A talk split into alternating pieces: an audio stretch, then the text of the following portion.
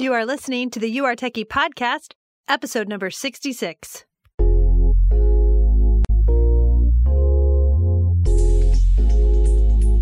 Welcome to the UrTechie podcast, where it's all about growing in your techiness so you can find the tech job of your dreams. And now your host, technology learning coach, Ellen Toomey. Hello and welcome to the show today. We have a topic that is near and dear to my heart, and if you've ever been on one of my webinars, you know about this topic. I know it resonates with many of you, even if you call it something different. That topic is the Indeed Death Scroll. Now, let me start off by saying this is not an indictment of Indeed, not by a long shot. I use that name because it is the largest job search engine. And so it's ripe for this ineffective strategy that I call the Indeed Death Scroll. But you can use this ineffective strategy on any platform. And I'm here to convince you today why you should stop doing that. So the Indeed Death Scroll is a term I coined a couple of years ago when I was reflecting on my time staying home with the kids. But I was ready to go back to the workforce, so I'd sit on my dark brown leather couch during my kids' nap time, and I'd scroll through these job postings, and my brain would start churning. And it would say things like, they would never hire you, you aren't cut out for that, you don't have all those skills, they would never value the skills you do have. Some of those really helpful thoughts would go through my brain. And as you can see, that was a highly ineffective strategy. Because when my brain went there, I felt inadequate and not valued in the marketplace. And so then what did I do? Well, I learned a new programming language, of course. I went to graduate school. I kept thinking more learning was the answer. Now, if you were out there thinking, I just need to learn one more thing, I just want to say, yeah, I feel ya. I totally get it. That's exactly what I thought too. But I want you to question that along the way the entire time, because maybe you don't need to learn one more thing. Maybe you know everything you need to know right now. And if you're new, you're thinking, uh, no, that's not the case. I'm totally brand new. I get it. There are likely some skills you have to acquire, but that question, do I really need to learn one more thing before I get hired, is going to be crucial for your development, because unfortunately, you're likely to think you keep needing one more thing. So I, and here's how I know it, because I have an undergrad in computer science. And I thought that after a certain point, that degree was just negated and I was starting from zero. That's literally how I was approaching job search. Now, there's a balance here. You can't get a degree and then do none of that work for a decade and think that you're qualified for a job. I, I know that. I know that a degree doesn't mean you still, that you stop working in any way. But it also doesn't mean that that degree isn't a valid component. And if you're thinking, that's nice for you, Ellen, I don't have a computer science degree, that's okay. Your degree or your prior experience is still a relevant piece of the puzzle, okay?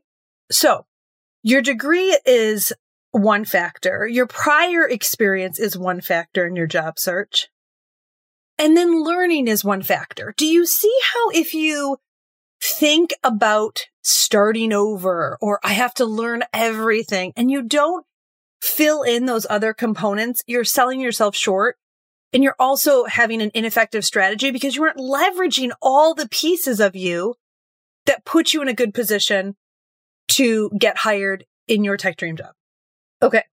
So I'm not suggesting that when I learned Ruby on Rails, that's what I, that's what I, the programming language I learned at home, that that was a bad choice for me.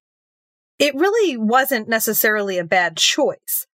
The point that I'm trying to make is how I felt when I was done. Tell me if this feels familiar to you. I felt like I needed to know more. And I think part of that was ego for me because it was really hard for me to think about re-entering as a more junior person, which may have been necessary if I wanted to pursue a Ruby on Rails developer position. But most of that was just fear. Most of that was just, I need to learn more. When the best way to learn is often getting the real world experience. So when you go to any job search tool and your brain starts going down all the ways you are not good enough for those jobs you are seeing, you are doing the Indeed Death Scroll. And it's time to close your computer because nothing you are doing is moving your getting hired process forward. That's the lens I want you to view it from. So let me talk to you about why job hunting is the wrong language and why I'm using the term getting hired process. And language here is really, really important because when we think about obtaining a job as job hunting, we can stay in that looking stage. We can look forever. I know women getting into tech or getting back into tech who have looked for over a year because they're approaching it from, I'm job hunting, I'm job hunting. There's actually some comfort in that. Like, I'm currently hunting for a job. And and I know the interview is tough, but once you've made that commitment that you're looking, that's one thing. But looking is not an action-oriented approach. And hunting is not action-oriented language. The reason that this language matters so much is that if you approach getting hired from the hunting perspective, you're likely going to take the wrong actions. And so I see this a lot, and I did this a lot with Indeed Death Scroll. We start by looking at what is out there, and that's the wrong approach. Okay, here's why. When we let others set the agenda for what's realistic, we lose.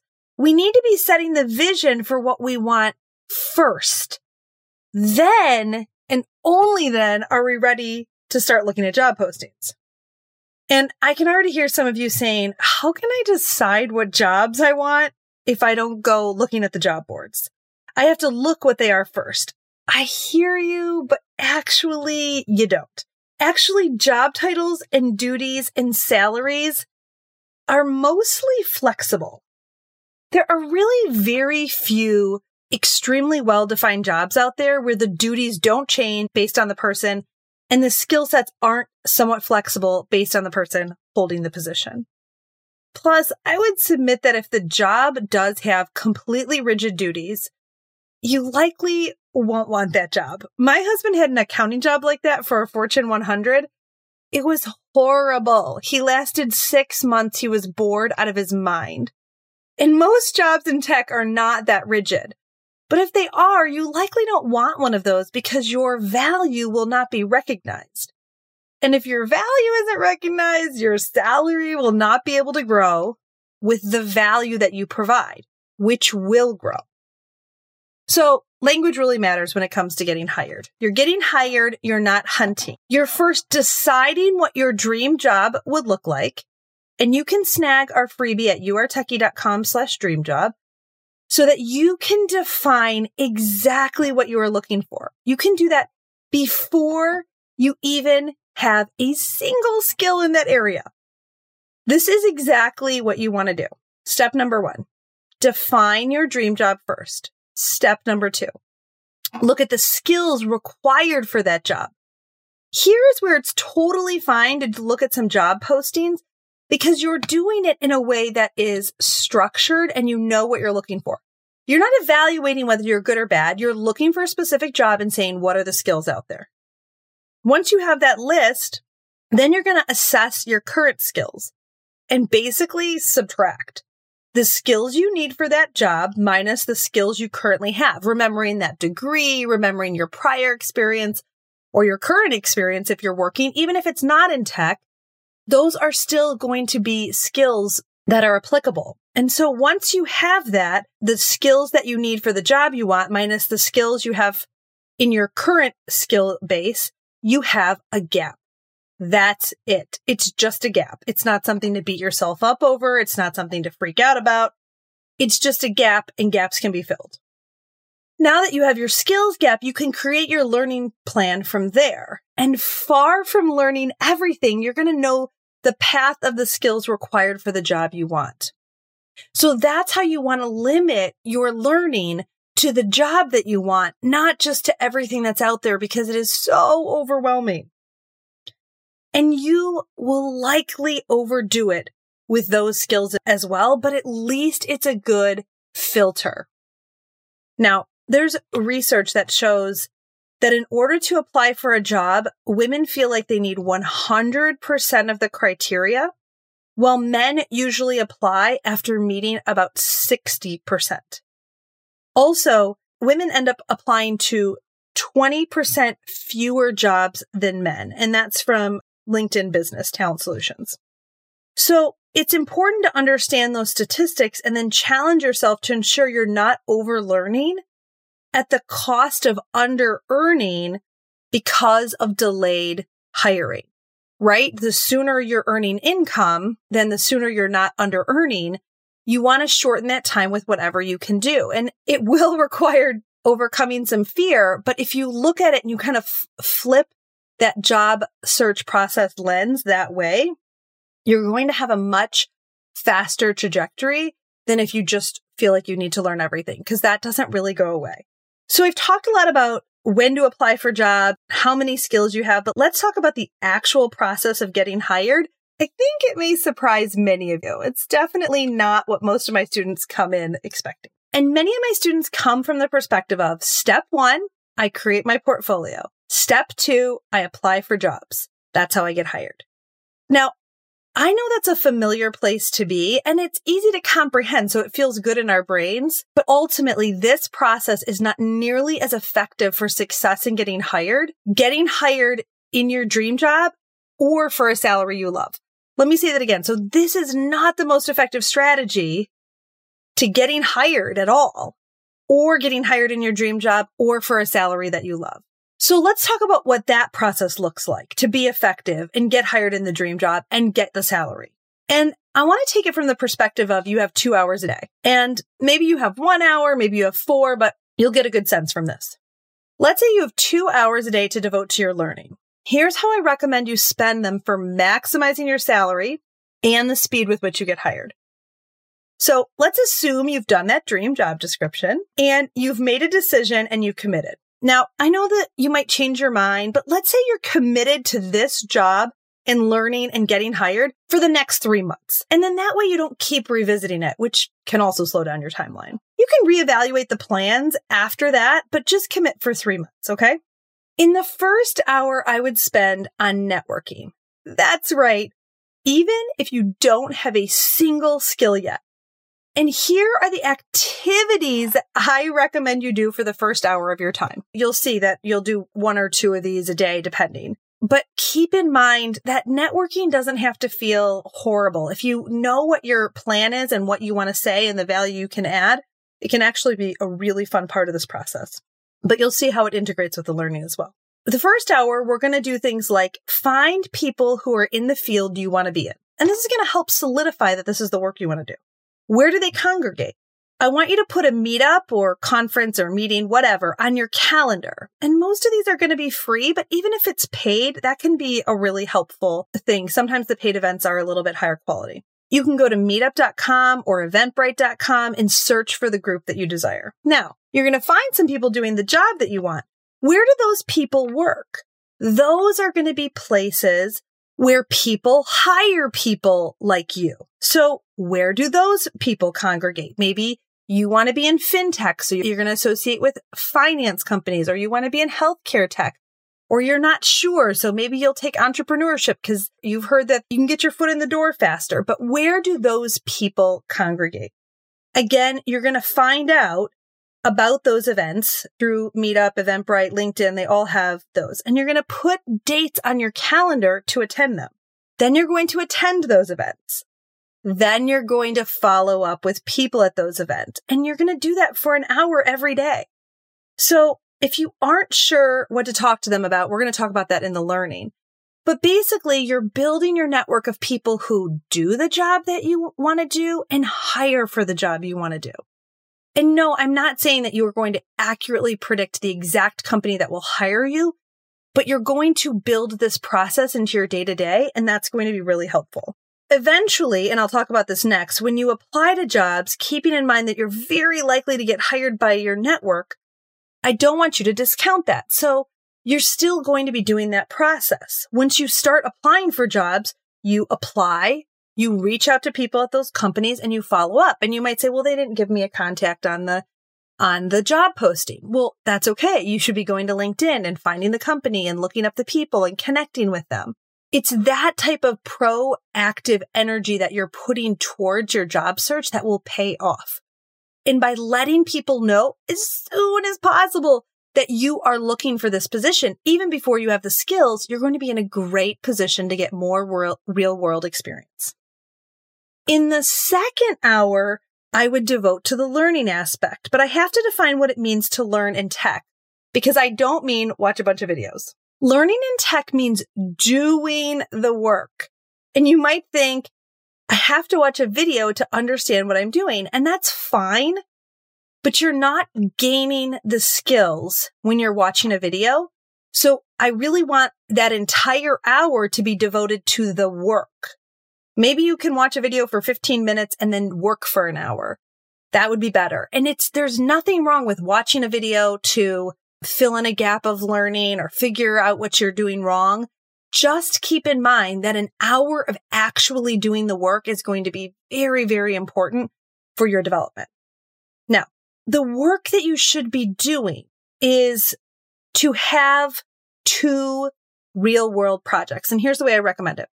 One is your self-selected project where you get the basics of your process, whether that's U X design, development. You're just getting the basics of the process, the software that you're using, the syntax down. You're not perfect. You're just kind of getting some basic skills down. And then the next one is this freelance, free in quotes, project where all that networking that you've been doing, somebody might be willing to offer you a real-world project where you can apply those skills. They're not paying you. You're still learning. Everyone, it's benefiting everyone. And then that will help you obtain a freelance client that is paid because now you've gone through the process twice and maybe you reduce your rates for the first time that you're doing it. But that is much more likely to lead to a getting hired full-time position. And I'm going to go over that learning again. So if you're thinking, well, what's the actual learning? You're going through the process, the U X process, the development process, with project-based learning. And there will be parts of the, of, of the software or of the syntax that you don't see. That's okay. It's more important that you're applying the process to the real world projects. So a more common getting hired process than, or a more successful one than I do my portfolio, I get hired is I do a self-selected project. I do a freelance project for free. I do a freelance project for a client, I get hired full-time. Especially if you can apply to that full-time job while you're doing that freelance project, that's really powerful because you're like, I'm a freelancer. And that's how you can generate momentum. And then the full-time position is excited because you have the skills and the experience to show them that you can do the job. The more you're doing the getting hired process while you're learning, the faster the work will happen. And I understand this is very, very uncomfortable, but you will likely be asked to do a smaller portion of the task than you are learning because you're new. And that's an important part of this. So you're going to be junior when you go in there. And remember that if you put yourself out there in that way, you'll be hired before you learn everything because you won't need to know everything for that job.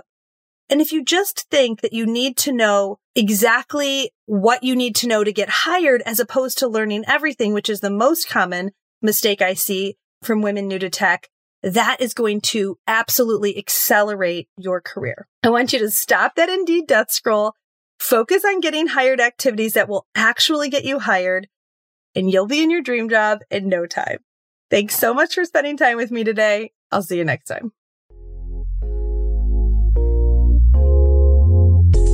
Hey, if you enjoyed listening to this podcast, you have to sign up for the UrTechie email list. Imagine being in the tech job of your dreams. Join me to get the strategies, training, and never-ending support to get hired. Sign up at U R Techie dot com. That's Y O U A R E T E C H Y dot com. I'll see you next time.